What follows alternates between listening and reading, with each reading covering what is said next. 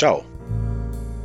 Oggi è arrivata l'ennesima cassa di vini. In questo periodo sto riempiendo la mia cantina e non accenna a svuotarsi oltretutto, visto che a bere a casa mia sono praticamente da solo.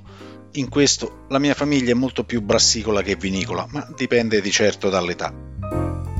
Comunque sono arrivate queste sei bottiglie di vini di Francesco Guccione, viticoltore in località Contrada Cerasa, provincia di Palermo.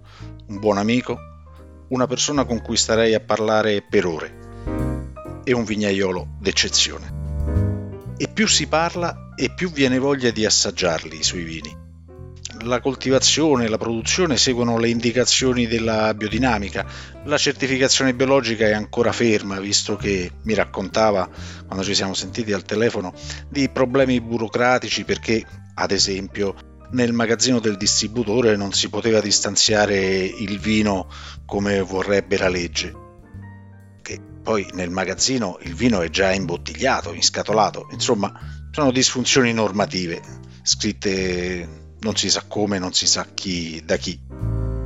È un po' sono come quelle norme delle commissioni che rimandano indietro il vino perché eh, quando deve essere inserito in una denominazione eh, soltanto perché il colore è diverso non è quello riportato nel disciplinare. Vabbè, lasciamo stare, volevo soltanto parlarvi dei vini che mi sono arrivati meglio. Allora, intanto la scatola è ben fatta, vini protetti da un'intelligente armatura in polistirolo, leggera, ben nastrata tutto attorno da quando ho fatto l'ordine a quando la cassa è arrivata dentro casa sono passate 48 ore, un fulmine in pratica in questo periodo. Vabbè, voi volete sapere i vini, lo so. Quindi, due bottiglie di Trebbiano 2017, sì. Francesco fa Trebbiano in terre di Sicilia ed è davvero fantastico questo vino, eh, leggero, profumato, è un vino che è presente in queste zone fin dal 1400 la vinificazione è fatta in botte grande e poi acciaio. L'unica morbidezza che troverete è quello che l'annata ha regalato a queste uve. Poi c'è una bottiglia di 1516, una cuvée di Trebbiano 2015 e 2016, una particolarità della produzione di Francesco Cuccione. Ogni volta è differente questo vino. L'ultimo che ho bevuto credo sia stato il 1213, quindi veramente tanti anni fa. E sono sul serio curioso di riassaggiarlo di nuovo, tutto acciaio e poi due anni in bottiglia.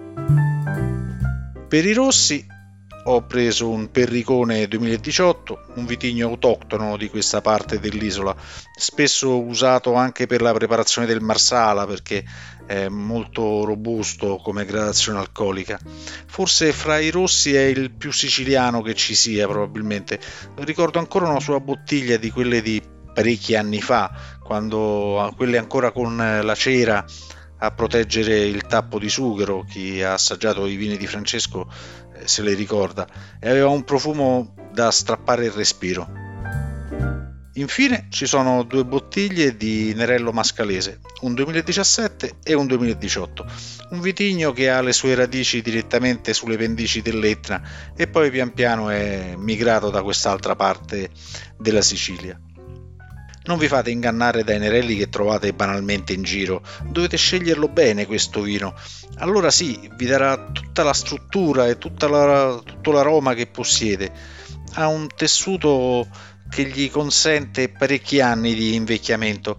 Questa 2017 ha già tre anni.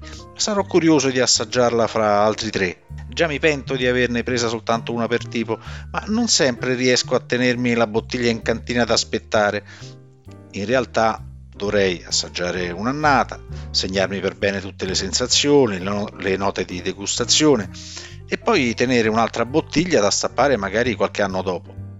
Non è però sempre possibile farlo, insomma, in casa. E poi comunque, dai, il momento di aprire una bottiglia va assaporato, non, non bevo vino per lavoro in genere, ma per godermi qualcosa di buono e quindi le degustazioni comparate, le verticali, le faccio quando sono in cantina oppure a qualche fiera.